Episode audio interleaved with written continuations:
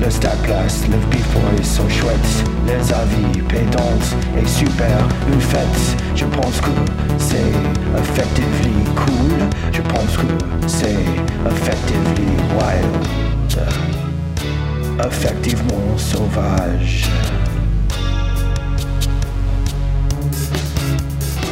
Effectivement sauvage.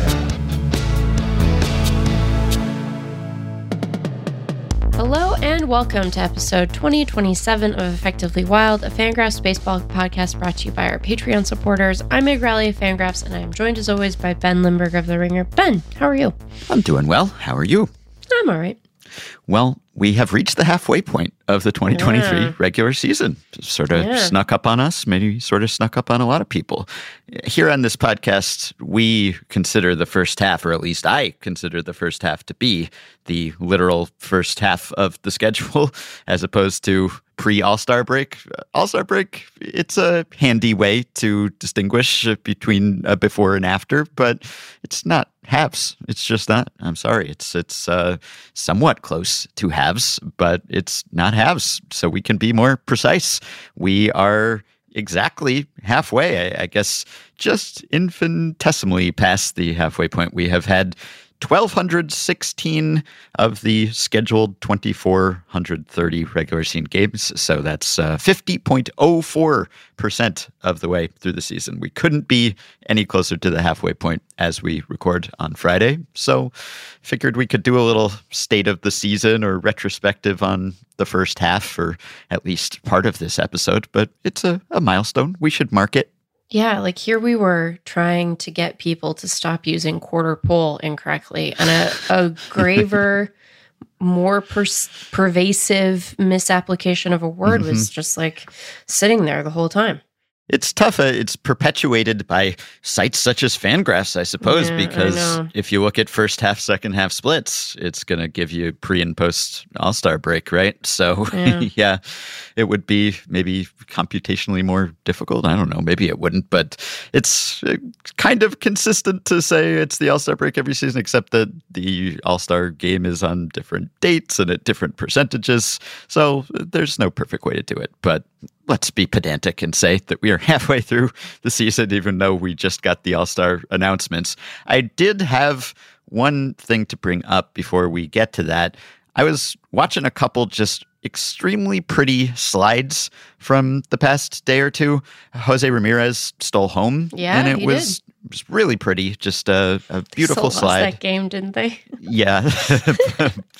but Anyway. but that play was really nice. Yes. He sort of slid toward the outside of the plate and just got that hand in there.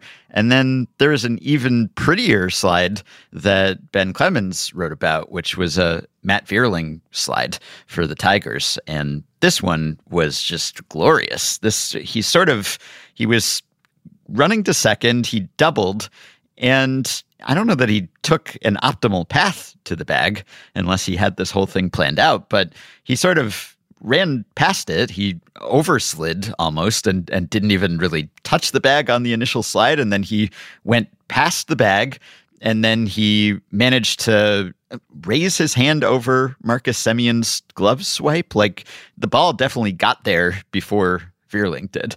And Semien just sort of put his glove where Vierling's body would have been if he had just done a standard slide. And instead, Vierling did a, oh, now you see me, now you don't, you can't catch me, I'm too fast. And he just uh, raised his hand. And then Semien's hand and glove just swiped air, and Vierling put his glove down. I'll link to this. It's uh, obviously more entertaining if you can watch it as opposed to hearing me describe it, probably. But but these were both just beautiful slides, and it made me question my personal hierarchy of highlights because I've always thought that fielding highlights, defensive highlights were my favorite.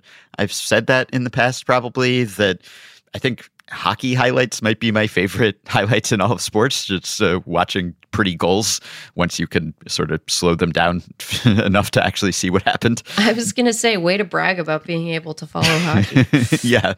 But right next to that, right after that, 1A, if hockey highlights and scoring highlights are one, are catches, I think, in baseball. Those are just, you know, web gems are, are my favorite, I've thought historically. But now this is making me question everything because a pretty slide actually might be better than a pretty catch in my mind. It's close, but I just wanted to put this to you. If we say that there are five main categories of highlights, putting aside just silly stuff and bloopers and uh, players embarrassing themselves in one way or another, but actually performance highlights where someone's doing something good.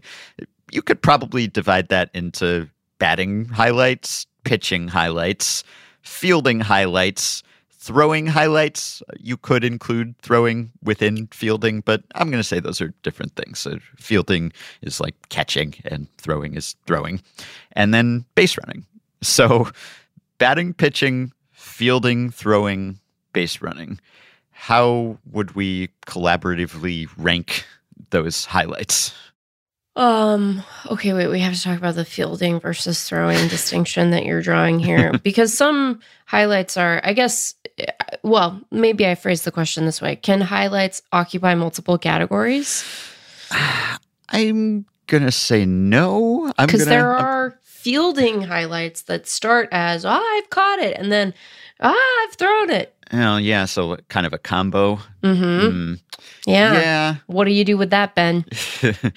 well, I don't know. Maybe those highlights are the best because they're combining multiple categories. But but if we had to separate it and keep it to only one category, that's right. that's a cheat. I, mm. You could say like batting turns into base running, right? Uh, that Vierling highlight, he well, had to get a hit to have the slide. But yeah, but I think that the distinction is clearer. I guess what descriptive yeah. power does separating throwing from fielding broadly give us?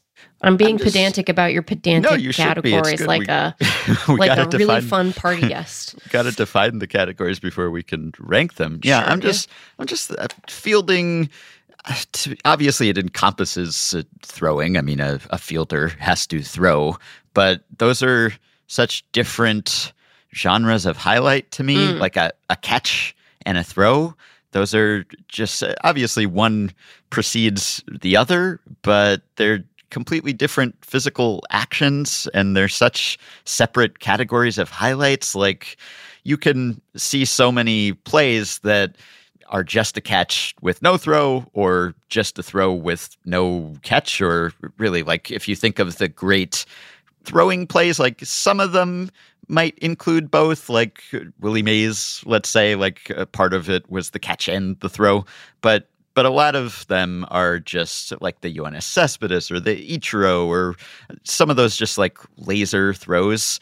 Uh, it's hard for me even to remember what preceded them. It, it, was just a hit, right? And they retrieved it, and it wasn't even a, a catch or a spectacular catch or anything. So those just seem like different sort of skills to me. They use different parts of your body, different tools. Uh, you could be great at catching and not so great at throwing, and vice versa. So maybe it's arbitrary, but it, it gives us five categories at least, which is satisfying. So if if we were to separate those, I I see your point, but I'll grant the premise. I'm just, mm-hmm. you know, I'm probing, I'm mm, asking questions yeah. about mm-hmm. um, the the nature of the categories, if only so that I can understand how we distinguish them and thus rank them appropriately.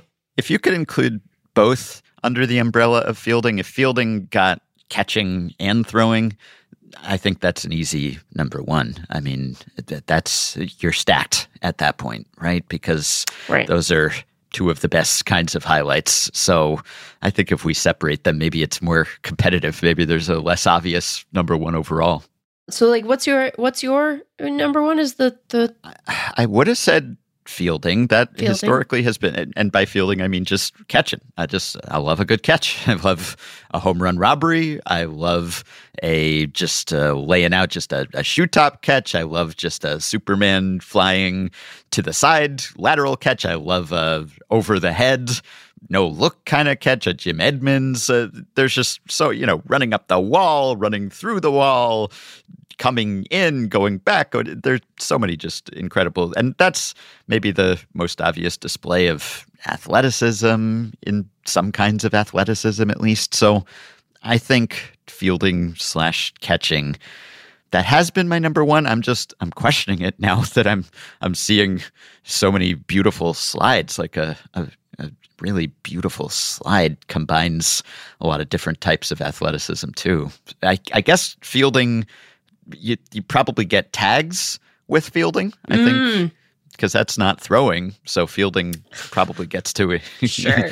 gets to catch, gets to count tags too. And a, a pretty tag, a Javi Baez type tag, that can be great too. Although I think avoiding a tag is more satisfying than applying a tag. Even if it's really applying a pretty tag, it's it's still better to do the like defying gravity, like jumping over the glove or sliding over the part of the plate that is uncovered or doing a deke and confusing the fielder. That to me is is still better than just tagging, I think.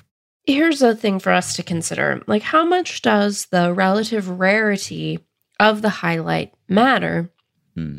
Versus the aesthetic quality, shall we Mhm. say, of the Mhm. highlight, right? Because bounty works against pitching highlights and hitting highlights for that matter because we have we have such a volume of them even even the really spectacular ones seem to occur more often than you know a, a really really wonderful slide or even a Mhm. great tag or a throw. I you know i still am uncomfortable with the distinction we're drawing here. I feel like we're separating out little throws in a way that we don't really need to. But but even still i think that it is a rarer event. And so that that does sort of drive a um a, an appreciation for it that like a really well stru- uh, struck home run maybe even doesn't because Yes. I get that there is a difference between, say, you know, a wall scraper and something that's like uh, 10 rows deep and something that leaves the ballpark, right? Or Mhm. like, I think that my favorite genre, I don't know if I'm going to stand by this statement, but I'm going to try it out and see how it feels. I, I wonder if my favorite genre of home run highlight isn't even the like exiting the ballpark one, although that is so satisfying. But like the big clang on something, Mhm. home run, you know, Yeah. like when it's running into something, it's Mhm. almost more satisfying, right? Like the whenever anything hits the Western Metal Supply Company Mm. facade Yeah. at Petco. Like that's great. Or like if it clangs off a a, a foul pole but stays fair, or it it thunks against a, a scoreboard. Those ones, they're like, mm, there's something Mhm. extra to them.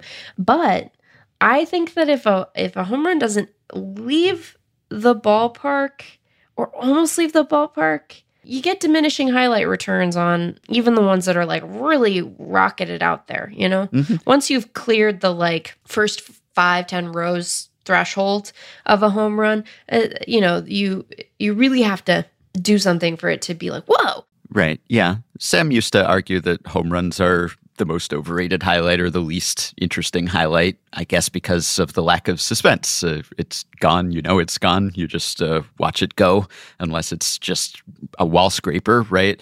So I don't totally agree with that. I think that's maybe a, a minority opinion, as I think he has conceded, but I see the point. It's just such an impactful play that it's exciting in the moment whenever it happens because hey a run scored maybe multiple runs scored but it's true watching it after the fact it's not always uh, super exciting unless it's like an edge case or it's just a titanic clout that you just marvel at as you said if it leaves the stadium or something. So yeah I wouldn't say even necessarily that a home run is the most exciting batting highlight, although if you talk about other exciting batting highlights like triples, let's say, well, is that actually an exciting batting highlight? Not really, right? It's an exciting base running highlight, I Mm. think, which again Mhm. comes down to can we draw that distinction? But the actual hitting of the triple is not all that interesting. It it might not even look off the bat any different from a double, right? It's just that the base runner and you know maybe sometimes it's the fielder screwing up, but it's the the running part of that that's so exciting. I guess you could say the same about bunting potentially. I think a, a well executed bunt is nice, is aesthetically pleasing, but it also does come down to can you beat it out, right? And that's more of a base running. So again, it's hard to maybe draw these distinctions, but but you're right that some of these are scarcer than others. Although, obviously, if we're just thinking of the genre, I guess we don't need to consider that. If you look up your favorite base running highlights or your favorite fielding highlights, uh, you're going to get plenty of them, even if they are fewer and, and further between. I think that my answer involves base running now. I think that mm-hmm. As we sit here today, my answer is base running highlights are my favorite, but yeah. I'm not letting go of the scarcity idea. I do think that that a, a lot of that has been appreciating those singular moments more in an era of lower stolen base rolls. And you don't have to steal a base to have an exciting base running highlight, to be clear. Like, those are not, the Venn diagram isn't a perfect circle. Mm-hmm. And I do think that a lot of them take place within the context of like base stealing. So I think we're going to see more cool stuff, which is exciting, but maybe diminishes the individual value of any given mm-hmm. base running highlight. Mm-hmm. But as we sit here today, I think base running probably, and then maybe f- fielding um, in its amalgam. Mm-hmm. Including yeah. tags, and then probably, probably, uh, hitting and then pitching why do we have to choose between our children? You know that's a question we could ask ourselves also. Yeah wouldn't want baseball to be devoid of any one of these categories but i i am leaning that way too. Base running. I think base running maybe has leapfrogged fielding for me and maybe it is because there's just more base stealing going on which means more fun slides. So I'm going to go base running number one, assuming that that I can count the base running component of hits. Right? If if hitting highlights, batting highlights are what happens in the batter's box, and base running is everything after that. I think I think that that's fair. Here's here's maybe part of why I just to return to my previous comment. Like you know, I think that the way we want to think about them is like how are they defined in terms of role, right?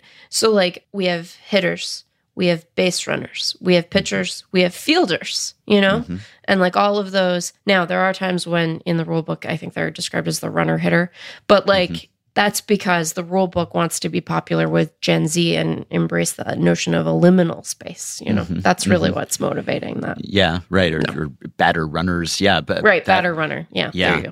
So, so we're we're sort of artificially separating those perhaps here. But I think I'm going base running and then I'm going fielding because a great catch is still great. And then I'm I'm thinking throwing or pitching, right? Those are sort of the same action, except that one I'm talking about pitchers and one I'm talking about defenders, other defenders, fielders who are not pitchers, non pitcher fielders. Very clear. I'm talking about uh, non player position, non-pitcher position players obviously have to define this uh, in great detail. Throwing to a base, throwing someone out. Yeah. Catchers too. We're getting yeah. more base stealing attempts, and so we we get more throws from catchers. Like yeah. Bo Naylor's incredible oh, play. Oh, yeah this uh, that was i guess uh, a catch and then a throw but the fact that he got the throw off and that it was a successful throw if people didn't see this i will link to this too but it was a pitch out which is a great rarity these days but the throw just sailed and he had to reach up and stab to catch it and then do a spin and basically like a no look no scope throw to second and somehow got Nicky Lopez there. That was an incredibly athletic play. So that was great. I think I'm going to go pitching third, though. Just uh, like, you know, the whole pitching GIF culture, maybe there's just too much of it now, but there's too much of it now. Yeah, but there are a lot of really pretty pitches. Pitches just they move so much these days, and I like the reactions that the pitchers have after a, a whiff, after a strikeout, like a, a slow mo, and, and then you get like an occasional knuckleball, which is beautiful. You get the the spin rate, this ultra slow mo rotation on these things, and the overlays and everything. So I I think probably I'm going to go pitching and then throwing a great throwing highlight is is great, but probably the scarcest of all of these, right? Which maybe makes it more special, but also means you're just not going to get as many. Most throws just aren't that close, aren't that competitive. And then batting, yeah, I think batting highlights would be at the bottom for me.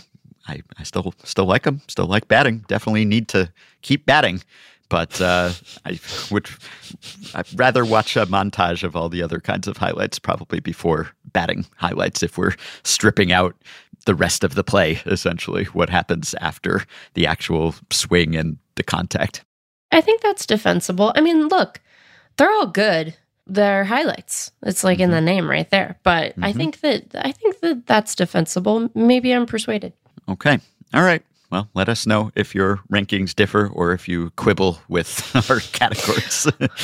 Listeners are going to be like, I'm definitely going to email them to quibble so they talk about the subtle distinctions between these categories more because what yeah. we really need is that. Right. Yeah. We broke it down into five very broad categories here, and perhaps that was too many as it was, but you could break it down even further. I mean, each of these uh, five categories could have subcategories. You could talk about which types of throws are best and which types of catches are best and which uh, types of uh, base running plays are best. It's just a, a, whole wealth of highlights out there that we could classify, perhaps on a future episode. But we have established the broad parameters here. All right. So we're halfway through the season. And I guess we can do a few things here. I, I have compiled some stats on the teams that have fallen furthest short of their projections and uh, outplayed their projections by the most. And then I have done the same for players. So I guess you could call those the surprise and disappointing teams and players. But maybe we could also just broadly discuss the best storylines of the first half of the season so far, all of which we obviously will have spent a, a good amount of time talking about. But is there kind of uh, a defining story of the first half for you, or a, yeah. a, highlight? Not in the way that we were just talking about highlights, but in terms of uh, throwing, yeah, um, narrative highlights. I I think that for me, um, and you know, we've we've already talked at length about like how um, surprising or um, or whatnot these individual teams are and sort of the gradations between them. So I don't need to belabor that point, but I I really think that for me, it is the emergence, even if we don't expect sort of permanence in the case of all of them, of young, recently rebuilding clubs sort of taking a step forward and not just being in wildcard contention, but often leading their divisions and really sort of staking out a, a spot for themselves in the competitive landscape. I think that. Mm-hmm I think we do want there to be like consistent powerhouses season over season. I think that there is narrative value within the sport to the Dodgers and the Yankees and the Astros of it all, the the Braves of it all, right? I think that you want that as part of your sort of narrative engine to your understanding of baseball. And I think that those um, teams being consistently very good over the years has sort of other value to the sport in terms of how you know, aspiring clubs think about team building and spending and whatnot.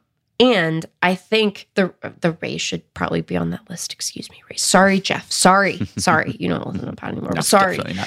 um, it's not like a pointed thing. It's just he's busy. Mm-hmm. Um, but I I also think that as we've discussed before, like part of what fuels continued interest in the sport is having a sense, however you know sort of wispy and and and sort of fleeting it might be at times but having a sense if you're a fan of a club that isn't one of those pillars that your team can be in it that you can spend your way or draft your way or develop your way toward a competitive roster and having real evidence of that churn i think is is valuable.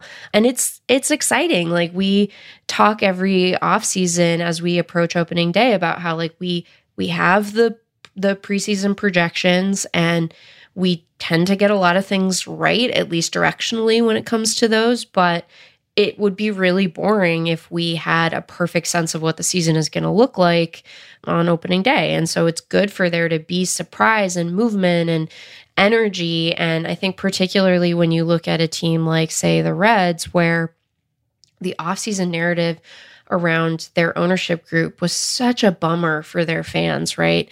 To have a young, exciting team for that, you know, fan base to to get invested in and hopefully to see like the benefit that fielding a good team can have for clubs is is good and positive. And so, you know, I'm sure that if you're a fan of the Cardinals or the Mets or the the Padres, you're kind of bummed right now. That might be putting it mildly.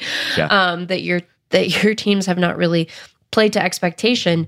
But I think that it is good for the sport for there to be upstarts. Mm-hmm. And I think that Chris Gilligan wrote for us this week about sort yeah. of where we sit um, as we approach the the half season mark. At the time he wrote that, we were approaching. We were we were we were approaching. We weren't there yet. But as we kind of got close to the All Star break, like you know, there's definitely a, a range of of in it that clubs are. But like I think he found something like 20 teams that were still ostensibly in it to some degree or other that's valuable you know i think that keeps people engaged and uh, that's my i think that's mm-hmm. my thing like good job Marlins yeah. and right. Reds, and I am not surprised by the Diamondbacks. I was a believer all along, although I wasn't. Yes. I did not believe that they were going to, you know, be in first place in the division come June 30th. So maybe I should have um, gone a little harder there. You know, mm-hmm. good job, Orioles, yep. uh, Rangers.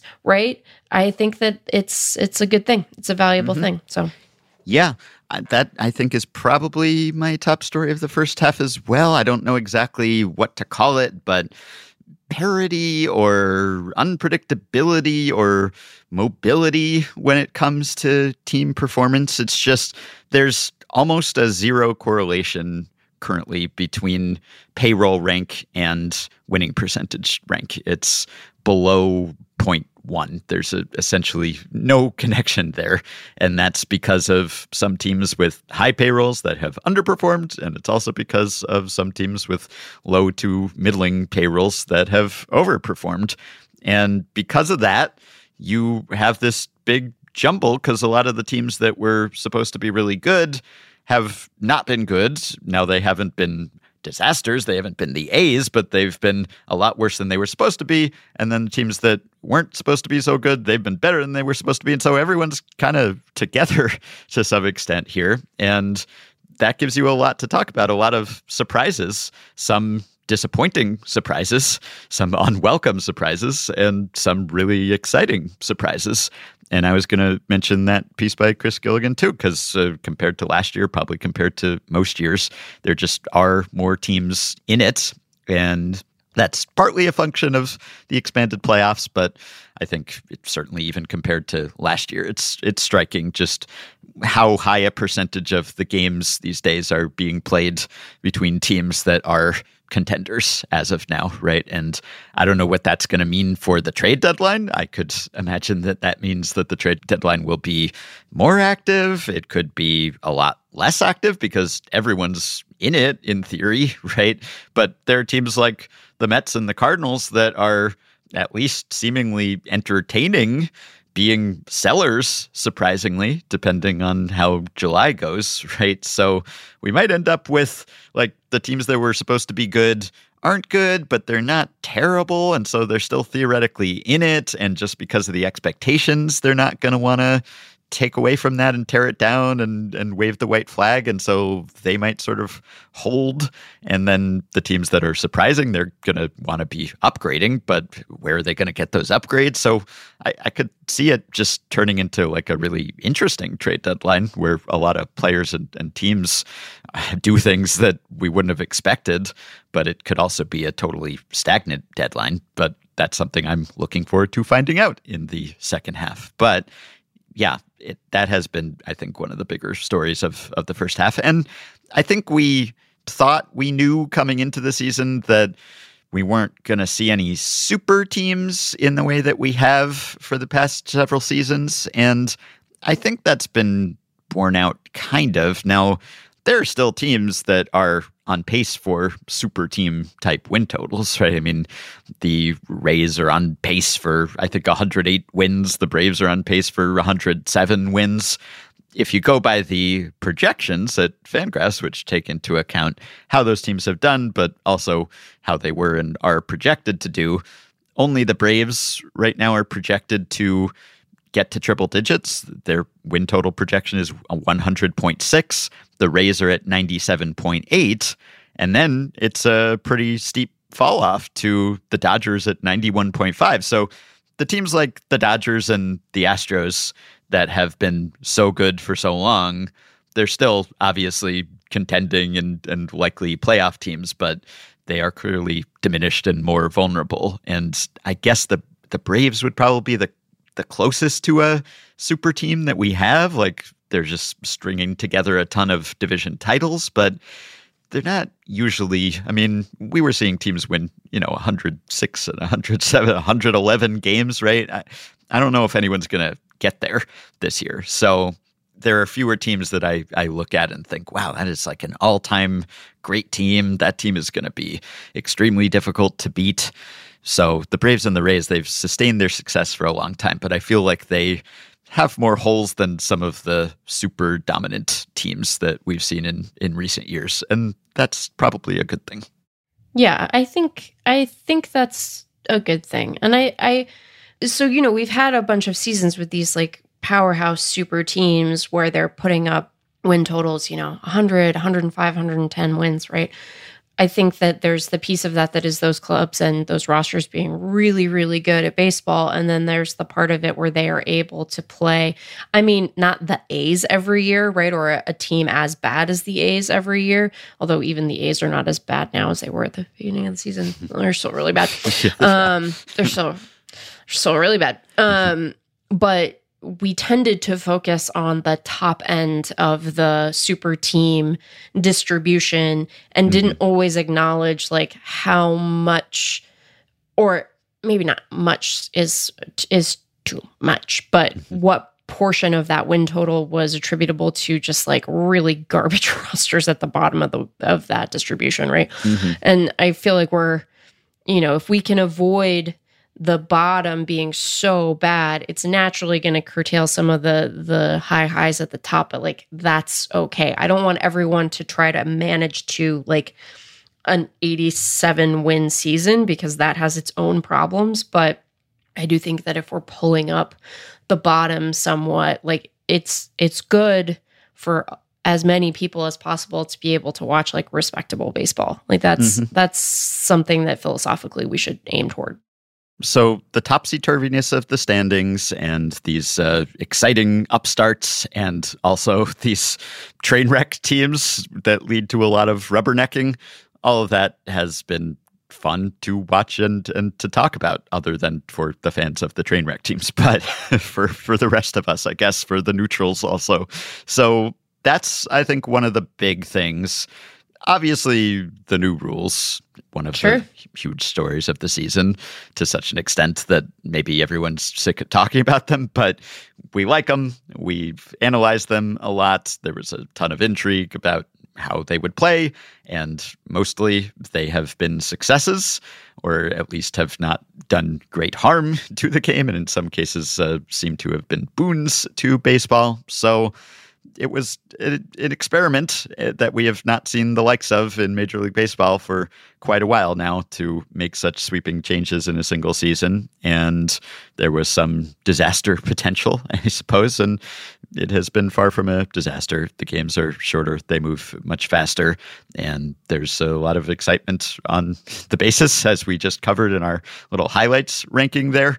That has maybe made me shake up the the top placement on my highlights ranking. So that's been a huge part of the season, and for the most part, a success. So I can't can't ignore the new rules. Uh, we've talked about them so much that it's almost like we don't talk about them so much on a day to day basis anymore. But but that's a good thing that it hasn't run off the rails in such a way that we're lamenting those things. We're we're celebrating them. Yeah, I agree. And I think that, you know, the fact that it didn't occur to us as like the very first thing is a testament to it working maybe the the way we really wanted it to, right? Mhm. Because the worst version of this would have been that it is highly noticeable and feels disruptive to your experience of watching the game. And I that has not been No. I think the experience even in instances where you do see a pitch clock violation and you know you're reminded like oh that's happening differently. That moment is proceeding differently than it would have in a previous season. The fact that it has like worked and then we've just sort of moved on is like good. This all Mhm. this this worked. Have you noticed that Craig Kimbrel has 10 pitch clock violations? What? yeah He also has more than any other pitcher and obviously does not throw nearly as many pitches as many other pitchers. yeah I, uh, also ben what's up Mhm. with what's up with the Rays you notice all these um Mm. the the, the Rays they have they seem like they have a lot of a lot of violations the Rays yeah, Yeah. Interesting. I don't know. I'm just I'm tickled by Kimbrel just basically being like, I don't care. I'm just gonna keep doing my thing.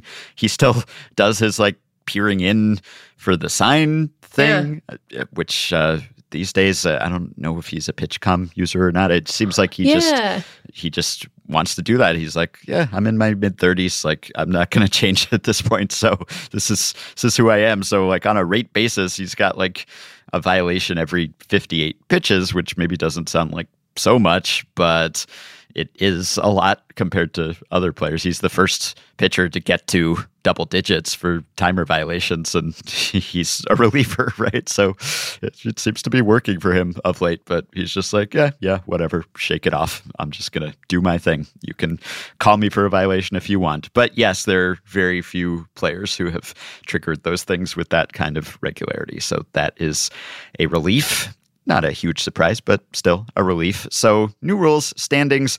I do think that along with the positives of the standings that we were just talking about in the team level results, there are some negatives that have also been notable. Obviously, the A's have been one of the biggest stories of the first half of the season, right? Not a good story, but how much have we talked about them? A lot for multiple reasons. One, because of the ongoing Las Vegas exodus and the whole ballpark saga and the reverse boycott and just the enmity toward Fisher and Rob Manfred bad mouthing A's fans and defending Fisher and just all of that has been swirling around the season, in addition to the fact that the A's look like one of the worst teams of all time. So there's been a lot of tracking of wow, their run differential is still on pace to be by far the worst, right? And their record has rivaled some of the worst teams of all time. So gotta gotta say the A's are one of the stories of this season. Just not an uplifting story, and a infuriating story, a frustrating story, a depressing story, but also one that we have returned to time and time again. Yeah, I think that we don't we shouldn't mischaracterize the season. It hasn't all been good. I mean, I guess we can add into that category sort of the the league. Um I have such a rude way of describing this, and I'm not going to do it. You know, I'm not because why make Shane bleep a thing? You know, why make him bleep a thing when I could just say it differently? Um, tripping over itself uh, when it comes to pride is that neutral enough? Hmm, Yeah. you could say. Yeah. Also, I think the Centrals The Yeah, Centrals have been a big story this season. Just the mediocrity of them, which is not totally separate from the positive aspects of what we were just talking about, which is a lot of teams in contention theoretically, right? To, part of that is just that a lot of central teams are lousy, but none of them is good. And so even the lousy ones are still in the running. So that would be the counter to, hey, everyone's in it, is that a lot of those teams are just bad and no one seems to want to win those divisions, really.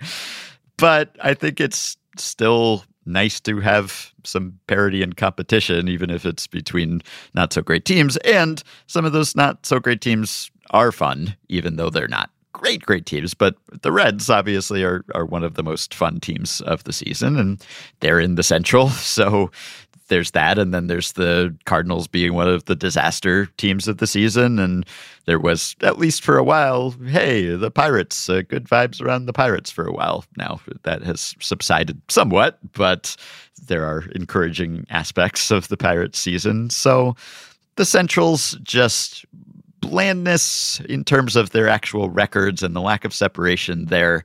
And how many times have we compared the AL East to the Centrals, and the worst AL East team is better than the best AL Central team, right? And the orders of their records line up that way. So uh, that's been a big talking point and, and justifiably so. But again, maybe not the best that there's such a mismatch there that it seems like the Centrals are kind of outclassed year after year. Yep, I think that's definitely on there. I would I would maybe throw in and it doesn't have to just be rookies necessarily, but like the young the you know, I think there's a, a group of really exciting young guys who are in part helping to drive the surprising performance of some of yep. these clubs. And so maybe yep. it's maybe I'm double dipping, right? But mm-hmm. your Elly De La Cruz's, your Corbin Carroll's, Corbin, please, I hope your shoulder's okay. Yes, oh me too.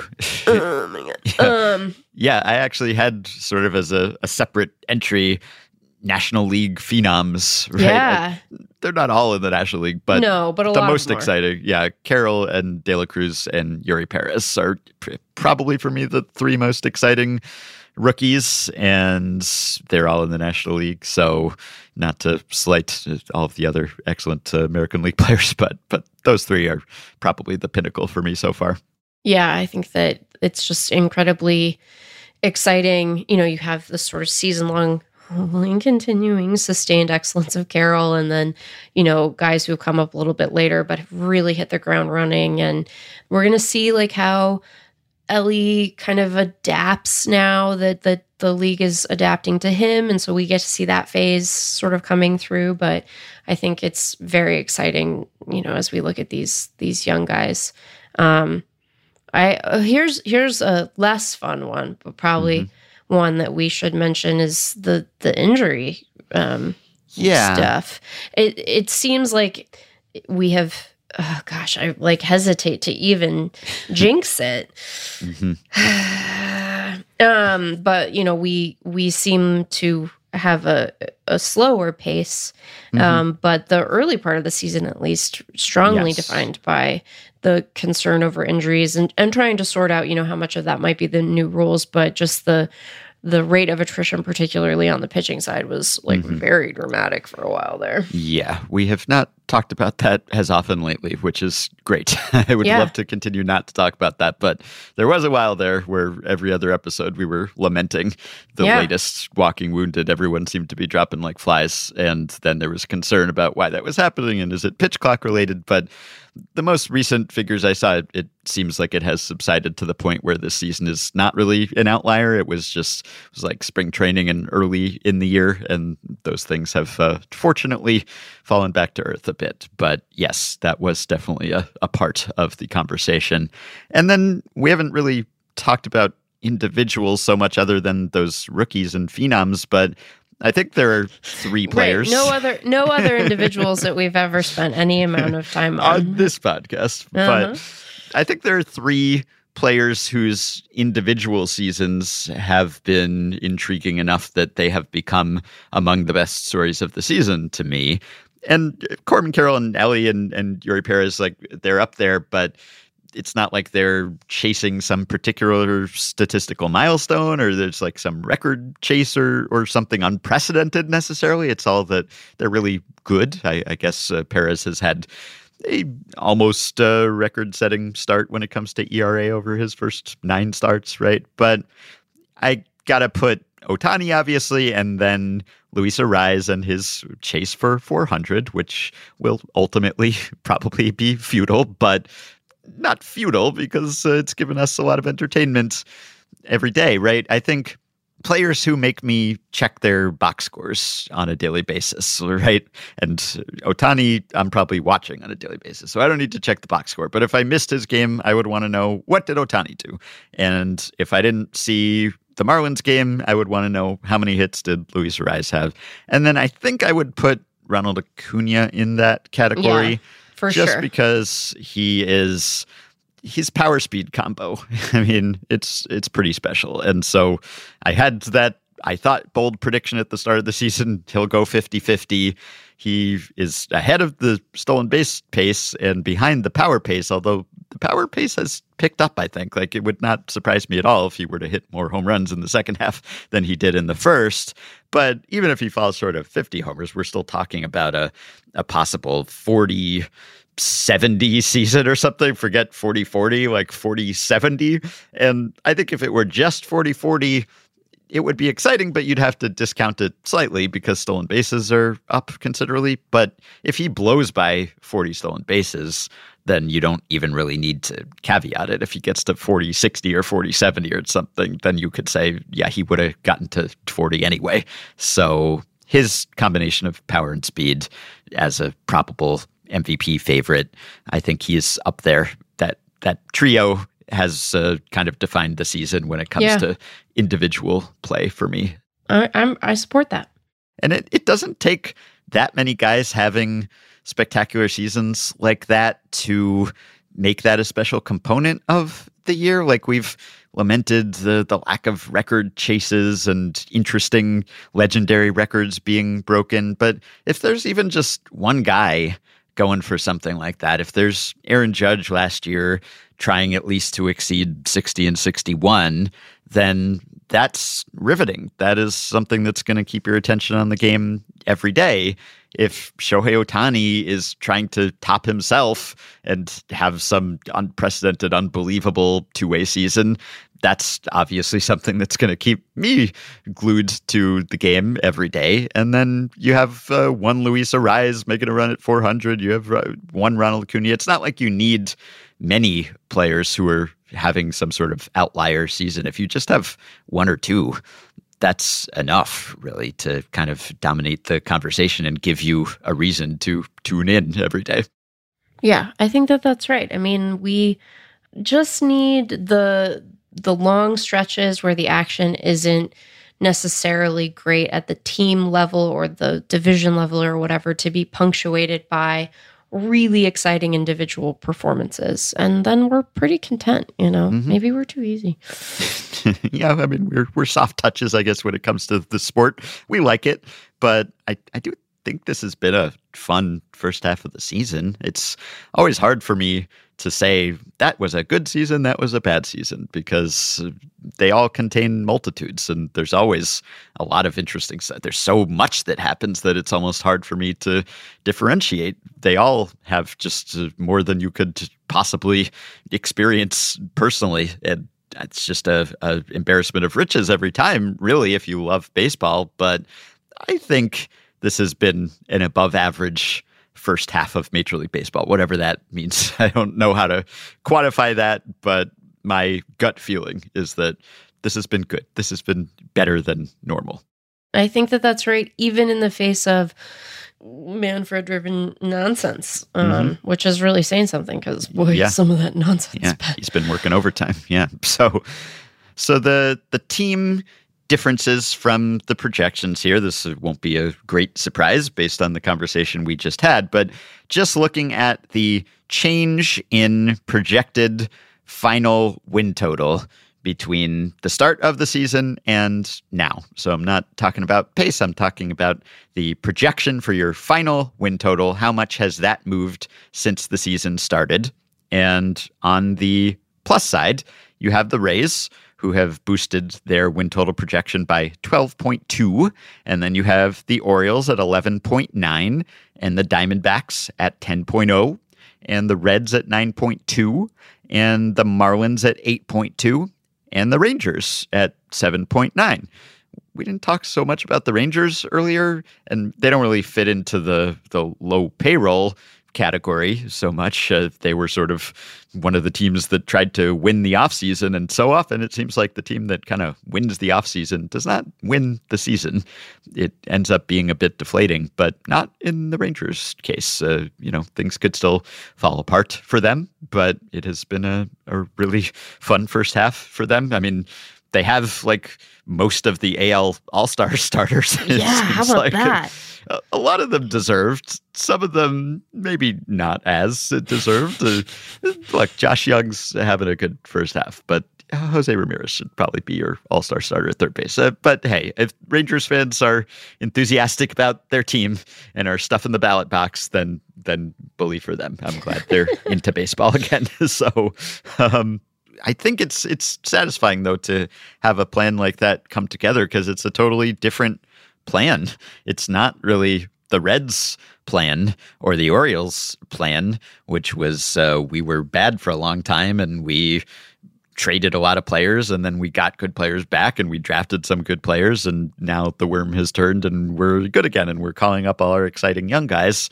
The Rangers have some exciting young guys, but that's mostly not what it is, right? It's uh, the big investments that they made paying off, even with Jacob DeGrom getting hurt acting sort of a year early when it came to Marcus Semien and Corey Seager is really looking good now because Corey Seager has been incredible. He was hurt, obviously, but when he's been healthy, he's been amazing. Marcus Semien having yet another excellent year, still probably underrated for how good he is and how durable he is.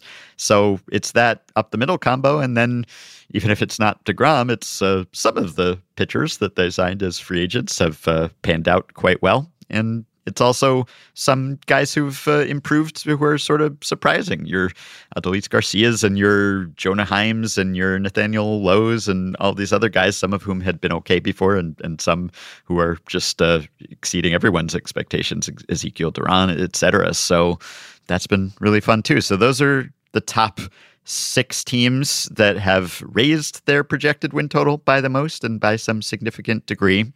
And then on the downside, you have the Royals. the Royals at negative 15.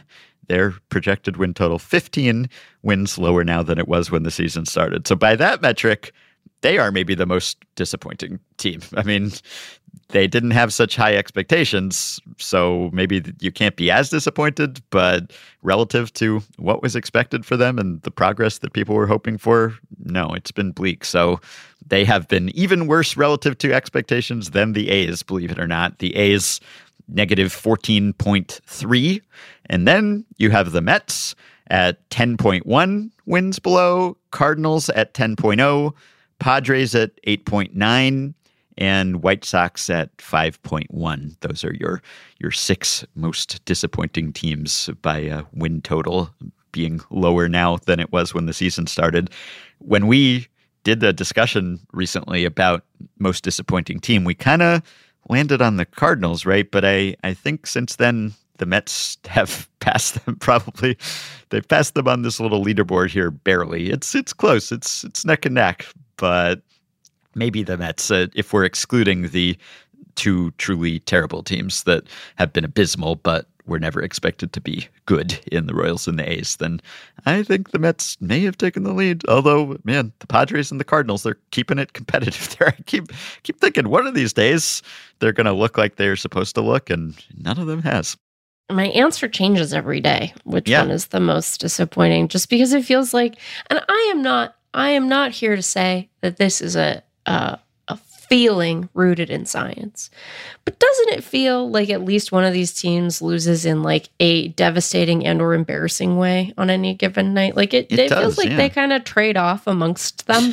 and yeah. so sometimes you're you're like, "Oh, surely it'll it'll get better." And then it doesn't it doesn't get better. I I am grateful for the presence of the Rangers because um despite the fact that they're making it hard for the Mariners to do anything. Mm-hmm. But you know, you made your own bed, Mariners. Now you mm-hmm. gotta sleep in it. So, mm-hmm. um, but they are at least partially, I think, an important antidote to the narrative that I'm sure will emerge around the Mets and Padres about like spending. Who needs it? Right. Because the Rangers sure have been willing to do that. Now, of course, the thing that I, as a an honest interlocutor, have to reckon with is that like their biggest bit of spending this offseason as opposed to the prior two was a guy who needs Tommy John. So, mm-hmm. you know, like Yes. Are we seeing the fruits of the DeGrom signing? Um, not like we expected to, but you know, I do appreciate that this team has has spent very recently and um, to a great degree in a way that at least says, hey, you know, sometimes you make the big moves and you make them when they're available to you, and then they were down to your benefit later. So, Mhm. um, Yeah. I, I think that that's honest while still making the point I want to. Hopefully, Mm-hmm. Yeah. Not that Degrom's injury was the least foreseeable thing that could have happened, but but yes. All right, and I guess I, I should mention they didn't uh, crack this list of teams that have raised their projected win total by the most, but they were probably uh, one of the the last cuts there. The Giants have really made that NL West race interesting. I certainly did not expect the Giants to be eight games ahead of the Padres at the end of June and half a game back of the division leader, which I did not expect to be the Diamondbacks. But the Giants are are two and a half back of the Diamondbacks and two back of the Dodgers. And yet again, the NL West is just inscrutable and expectation defying and dashing, right? And I guess part of that comes down to the Padres perennially just not being quite as good as it seems like they should be. But always seems to be it's like we think it's going to be a three team race and then it's a two team race and it's a team that no one foresaw being in the race or this year so far it's a three team race and the Padres are not one of those teams so it definitely keeps us guessing. It throws us for a loop. I'm enjoying the NL West these days. I guess what is not unforeseen is that the Dodgers are not atop the division and are not the dominant Dodgers of old. That was one of the expected storylines coming to the season. It's just that people presumed that the Padres would be the team to take advantage of that, and thus far it has not been. I have a list also of the players who have exceeded their Mm. projections by the most or fallen the furthest short of them. So, what I did for this was I, I looked at the preseason depth charts projections. So, that's a combination of Zips and Steamer. And then I pulled the actual wins above replacement thus far this season. And then I just kind of uh, compared and I took the projection from the start of the season. And then I took into account how many games each player's team had played and just looked for the difference between what their war is now and what you would have expected their war to be over this number of games based on their preseason projection. So I will note that there were a few notable players who did not have depth charts projections. Maybe they had steamer projections, but not zips or something. So they don't show up here. But guys like Matt McLain, Patrick Bailey, Jose Caballero, Zach Neto, those guys uh, are, you know, one win or more and uh, did not actually have projections. So they would uh, not show up here, but, you know, they should be mentioned, I guess, and, and Tanner Bibee as well. But I don't think they would crack the top of this list, even if they had had projections. So I'll give you the disappointing guys first, I guess. So, so the player who has fallen the furthest short of his projection prorated thus far is Jean Segura. So, despite the fact that the Marlins have exceeded expectations, Jean Segura would have been expected to have 1.5 WAR at this point, and he actually has negative one. So that's a, a difference of 2.5 WAR from where the projections saw him being at this point in the season. Number two, Tim Anderson. Right, Tim Anderson has been part of those uh, disappointing White Sox, so he is 2.4 WAR short of his projection. Kike Hernandez is next, 2.3 WAR short.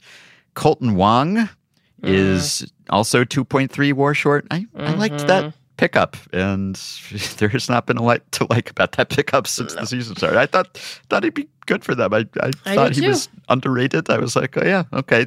You could have spent big on someone, but trading for Kolten Wong, that's a, a nice, handy little move there. And he's been almost a win below replacement level. Yeah, So it's been that's- pretty bad. it's not great. Yeah.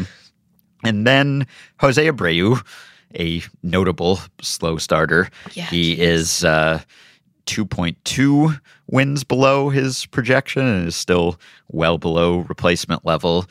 Jose Miranda of the Twins, 2.2 wins below. Alek Manoah, a notable kind of uh, collapse this season. He is 2.1 war below where he would have been expected to be.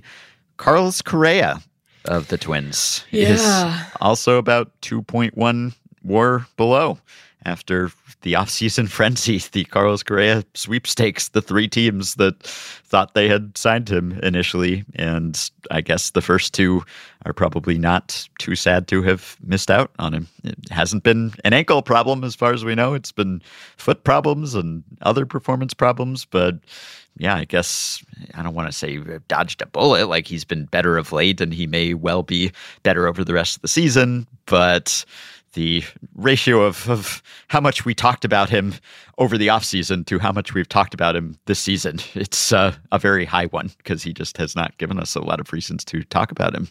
There are some on there that make more sense than others, right? Like, Mhm. I didn't think that it would happen like this, but like Jose Abreu, older player, right? You, Yeah. can see sort of Something of a power outage last season, too. Right, and yeah.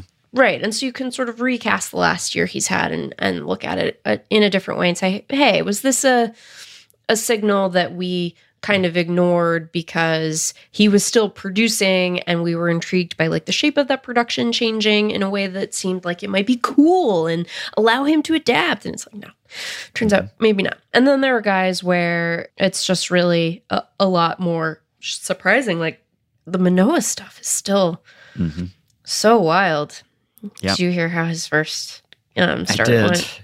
Yeah, what was it? Eleven runs uh, as he's down there. Try, yeah, I, I don't. Right, I don't know how much to read into that. Right. I was going to say, like, you know, in a, it, it, the idea of sending him down there seemed to be to sort of rework from the ground up. And so it could be that that was, hey, throw that pitch, like Right. just that, and let's see Mhm. what we're working with. And then it got teed off on. Um, but Yeah. it it's not, you know, it's not the best, right? Mm-mm. Even if there is a developmental context that makes it make more sense. And I don't, to be clear, know for sure that there is, but you always want to be a little careful reading into those things, but also, boy, it's easy to read into Yeah. 11 runs. Yeah. Um, the Correa of it all, man, have we entertained the notion that he's cursed?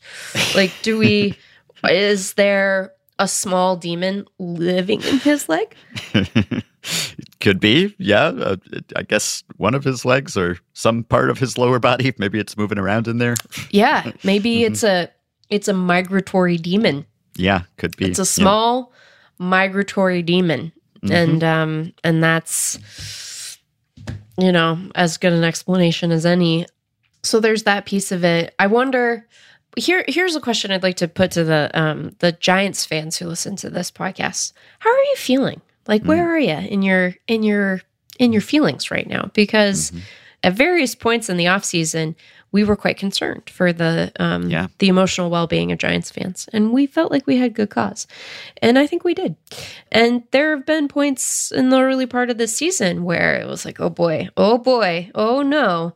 And now I would imagine I might might offer that like if you're a Giants fan, you're like, okay, Mhm. okay, we're Yeah, Aaron Judge is hurt. Carlos Correa not playing so well. and, so, and not to suggest that anyone in that fan base is like delighting in those misfortunes. I'm not I'm not Mhm. suggesting that you're you're trying to be nasty or anything, but like it feels like it must have been I bet you're all very tired is probably the the primary feeling cuz being whipped around like that um Yeah. highs and lows and everything in between you're probably exhausted. I know Yeah. I'm exhausted and I I'm not even a Giants fan. So yeah.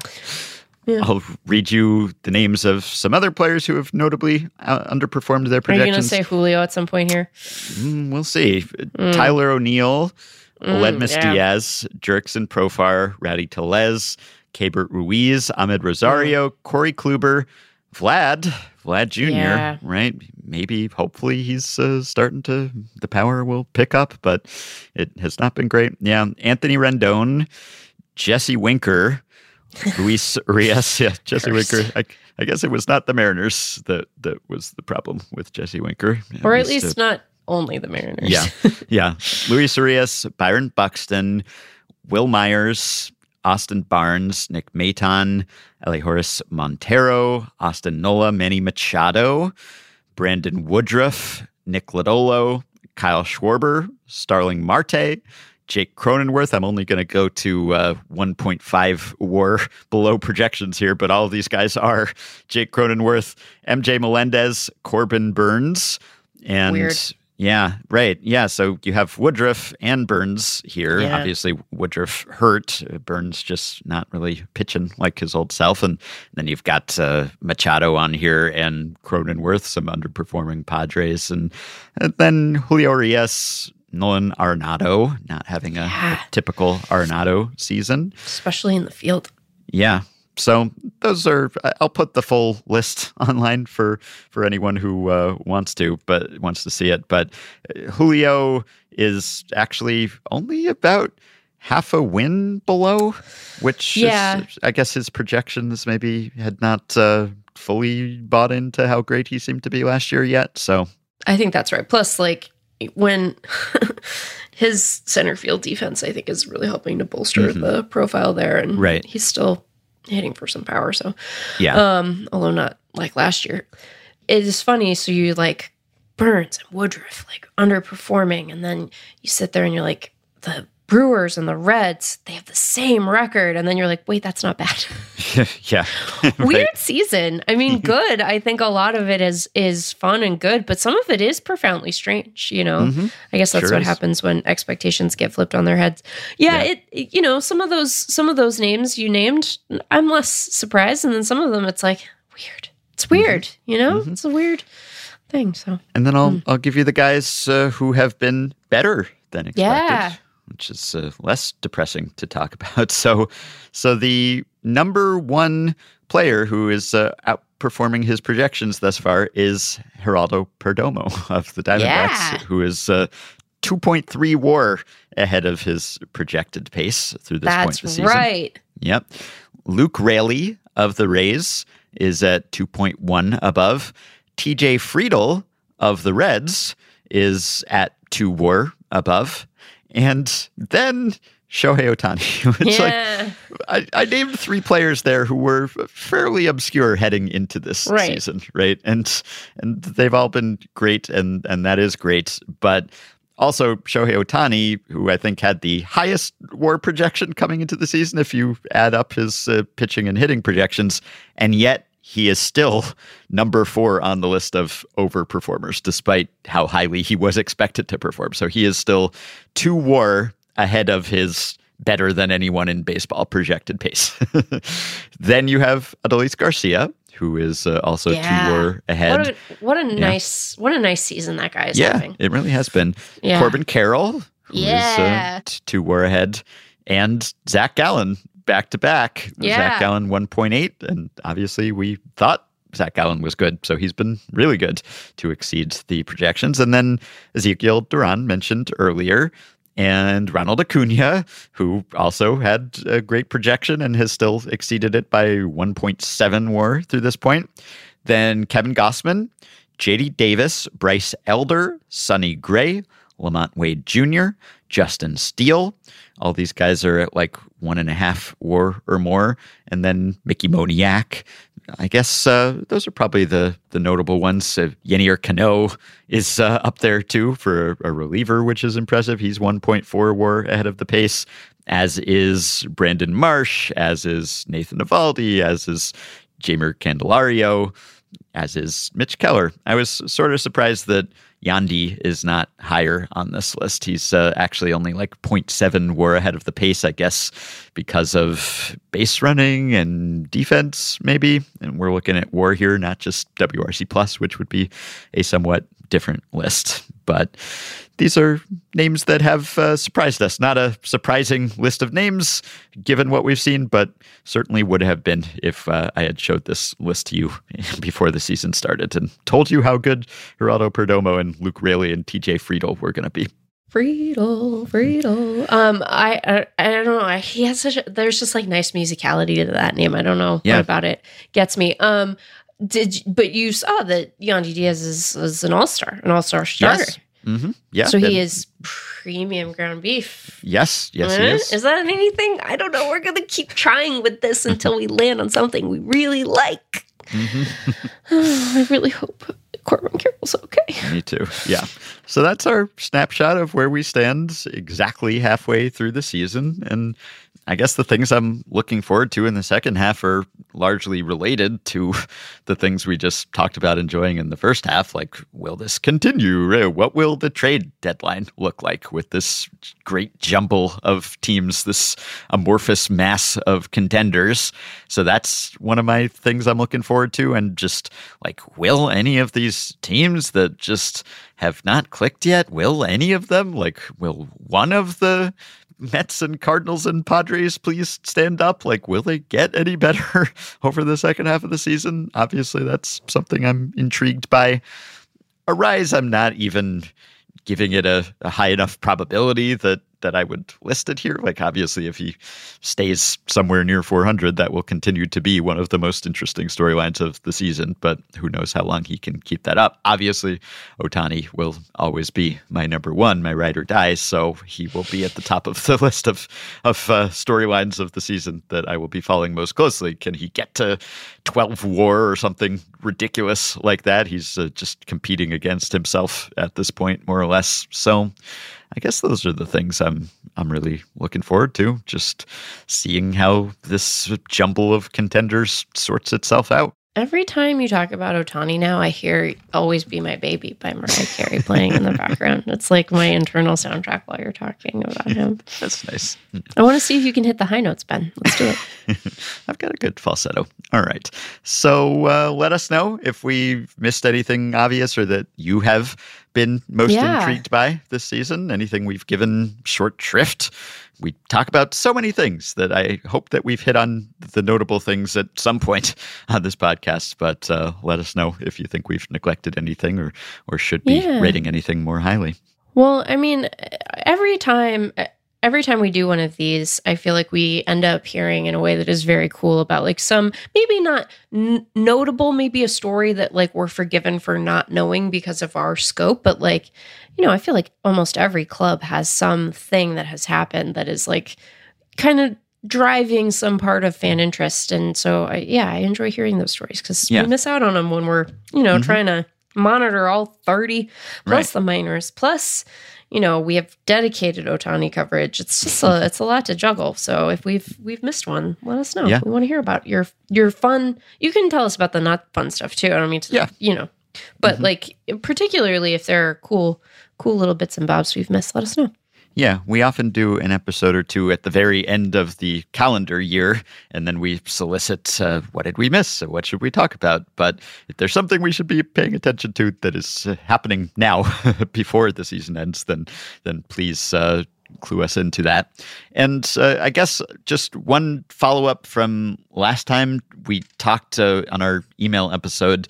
We answered one about Arraez and about a play that one of our listeners, uh, Bobby, Patreon supporter, thought was uh, sort of suspicious, uh, sort of fishy, generous scoring to give Arraez a hit on that play. And I corresponded with one of our listeners who's an official scorer, and we went back and forth, and he explained that it wasn't really anything unusual, uh, no conspiracy theory, no smoking gun here that MLB is trying to put its thumb on the scale and help Arraez hit 400. But Bobby, the Patreon supporter, he wrote in in response to a David Laurila uh, tweet, which was uh, about a Joey Wendle play. He reached on a ground ball single, and Laurila mentioned that official scores rarely charge errors anymore, he said. And Bobby was wondering, he said, I, I wrote earlier about what I thought was a questionable scoring decision based on the Red Sox radio reaction to a Luis Arraez hit on June 28th. Bent sent some helpful links and really helpful comments from an official score. It really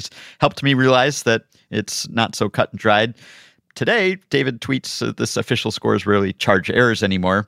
I'm sorry, but I think I missed the memo about this at the beginning of the season. It's hard to believe that this is really happening, but then I've seen a few strange things recently, including last night's Arraez hit, that have caused me to wonder was there any guidance given by MLB to scorers to lean away from charging errors? What would happen if we just got rid of errors, counting them at all? It feels like we are starting on that path. Obviously, they would still happen, and we would have to change the scoreboards and box scores. What else could we count. We talked about how we could replace errors in the line score with something else recently, but I think error rates uh, have declined a, a, bit relative to earlier errors. Uh, eras, not errors. I don't think that we have suddenly seen errors stop this season, but there have been some changes that have had an impact on just the way that appeals happen and the way things are are scored. And I will read a, another question that we got just recently because it pertains to this listener. Jack said, I was wondering if it would make sense to use defensive metrics like outs above average or something similar to quantify errors instead of the scorekeeper just kind of going, I just feel like that was an error. Set a limit at something like 90% catch probability for fly balls, let's say. And if that out is not made, it's scored an error. Does that make sense? And I sent that to our official scorer listener. And he said, and I didn't really know this, hit and catch probability are used as references currently, and I would speculate that they will be used more in the future. During the appeals process, these statistics are used as well as exit velocity to justify positions. I would say these are included in the scoring decisions, but MLB is getting more and more of this information available and getting scores comfortable applying these data points. I feel it is included today, but mostly referenced in the appeals process. It's something all scorers are very aware of, but MLB has not pushed for this to be the only metric for the decision process, just another tool to assist. So that's interesting because I, I mentioned they've made an effort to sort of standardize scoring decisions and also eliminate some of the the hometown bias. It's almost like umpires getting graded based on their zone evaluation system, based on you know PitchFX and, and Statcast, right? And they're not yet using those systems to call balls and strikes, but they're giving umpires feedback and they're being evaluated based on how they conform to that data. So it's sort of similar, I guess, that official scores now are referencing these stats and keeping them in mind. And if there is an appeal filed, then it's a data point that could be brought to bear here to justify, say, changing a, a hit to an error or vice versa. So I was not really aware that that was happening, but that is happening. Yeah, me either. Yeah. So I don't know if you can fully just use that only and take the human element out of this. I, I, guess there are certain things, I don't know, it's always like some errors that are just uh, assessed as hits instead of errors because it's like it touched someone's glove and they bobbled it versus they just completely missed it or it got lost in the sun or something. I, I guess you could kind of quantify that with outs above average with catch probability. You don't necessarily need to know how or why they didn't catch it. It's just they didn't catch it. So therefore it's an error. I guess you could do it programmatically that way.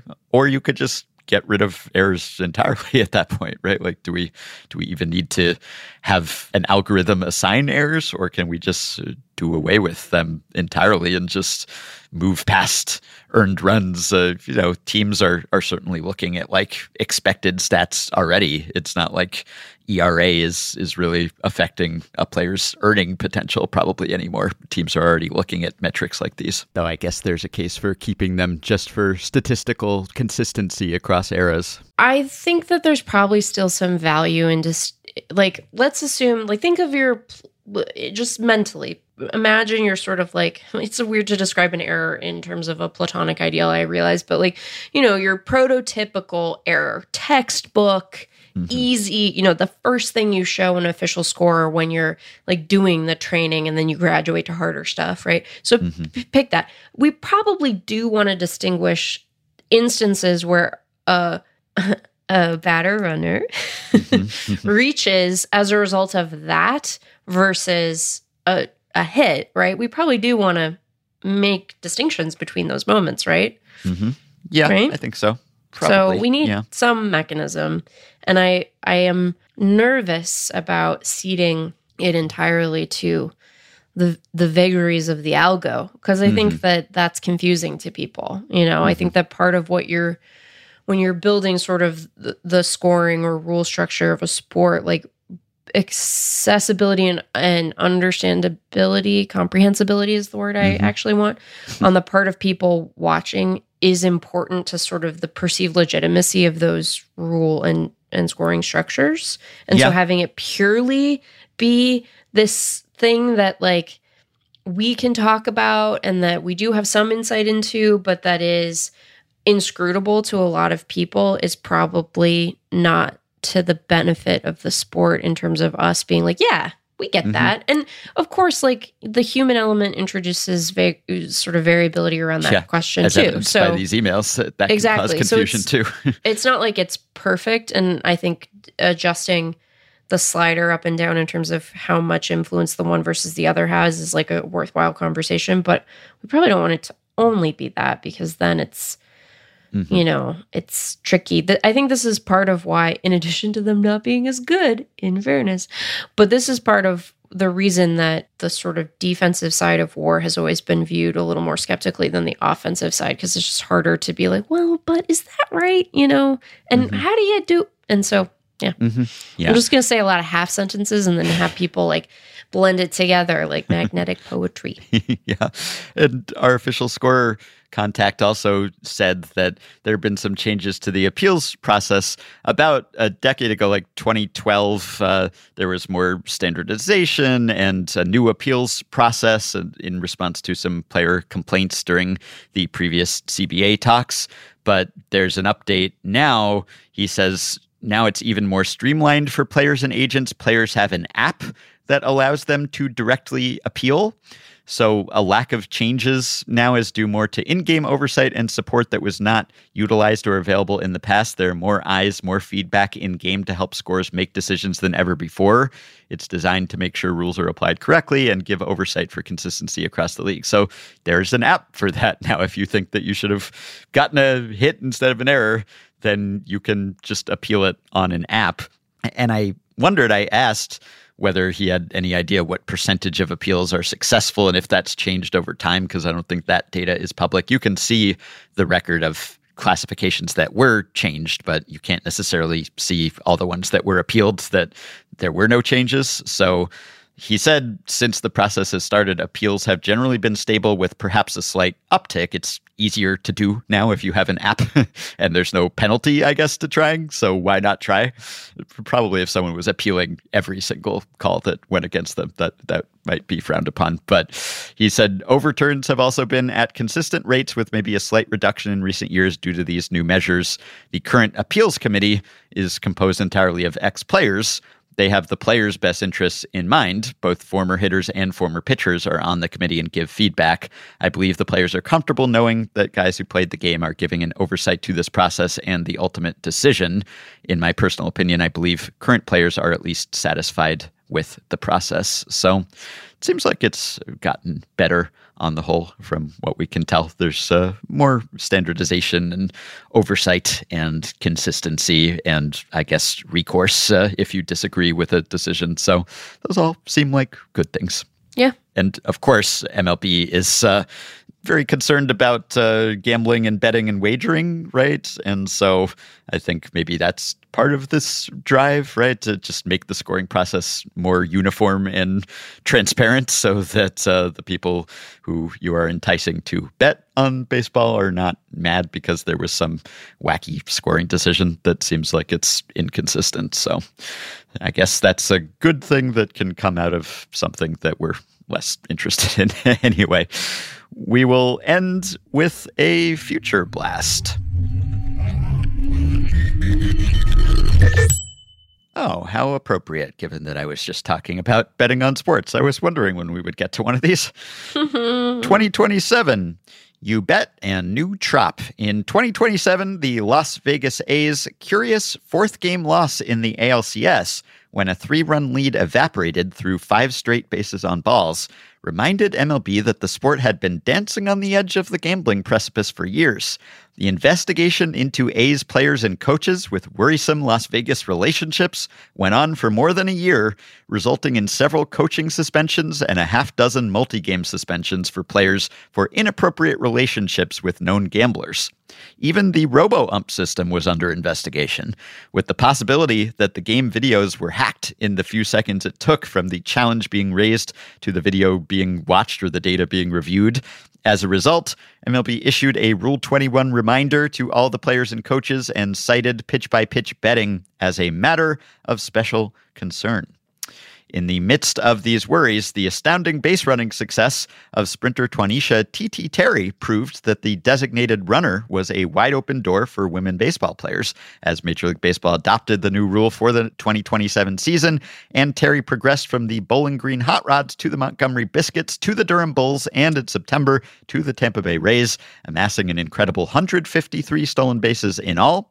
She won the inaugural Golden Spike Awards for base stealing and did it in front of larger crowds than usual for the Rays, who enjoyed some honeymoon attendance in their new 30,000 seat ballpark, averaging 22,232 for the season, an all time high though that still left the Rays in 20th place in average home attendance.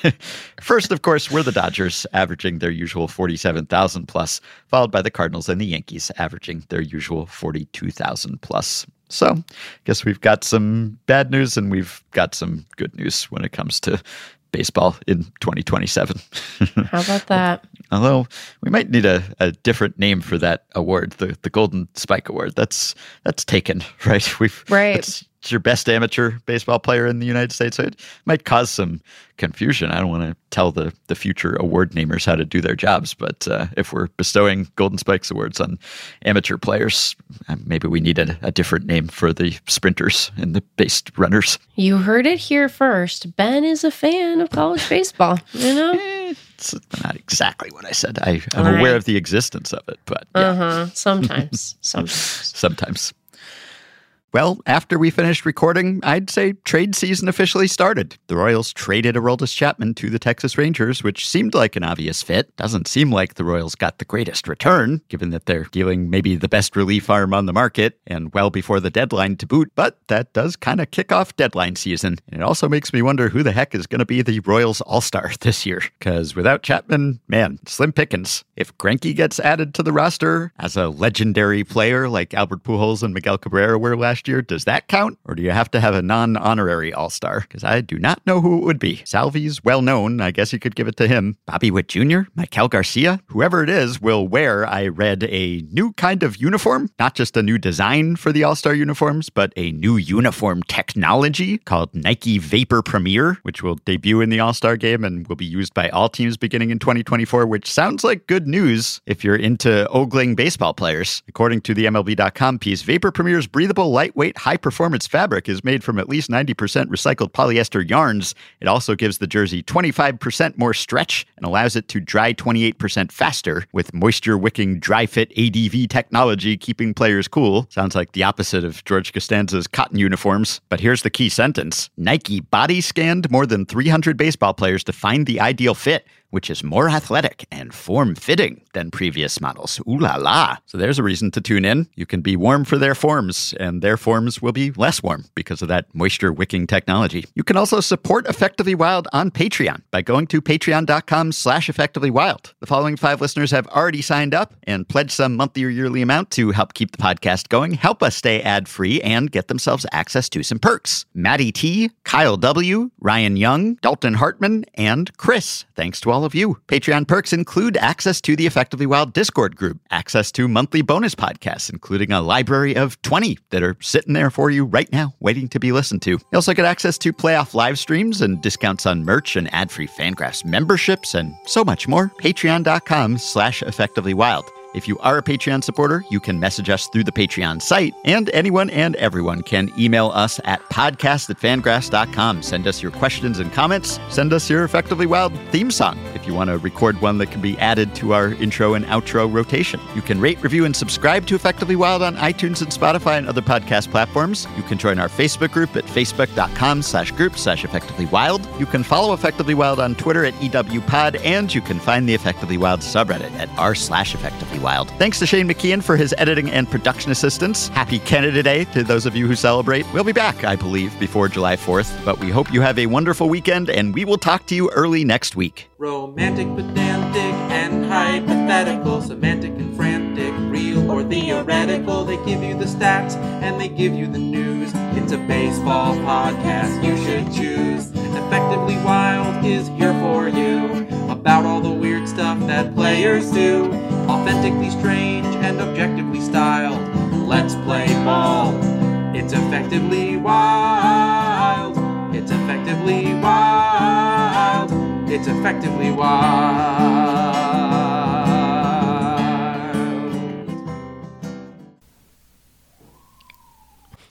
A siren just started. Oh yeah, I hear this. Oh my gosh, that's Just after I hit record. that's so funny. Sirens are usually on my end. yeah, geez. I hope everything's okay. Um, all right, well, here we go. Let me try that again. Hello and welcome.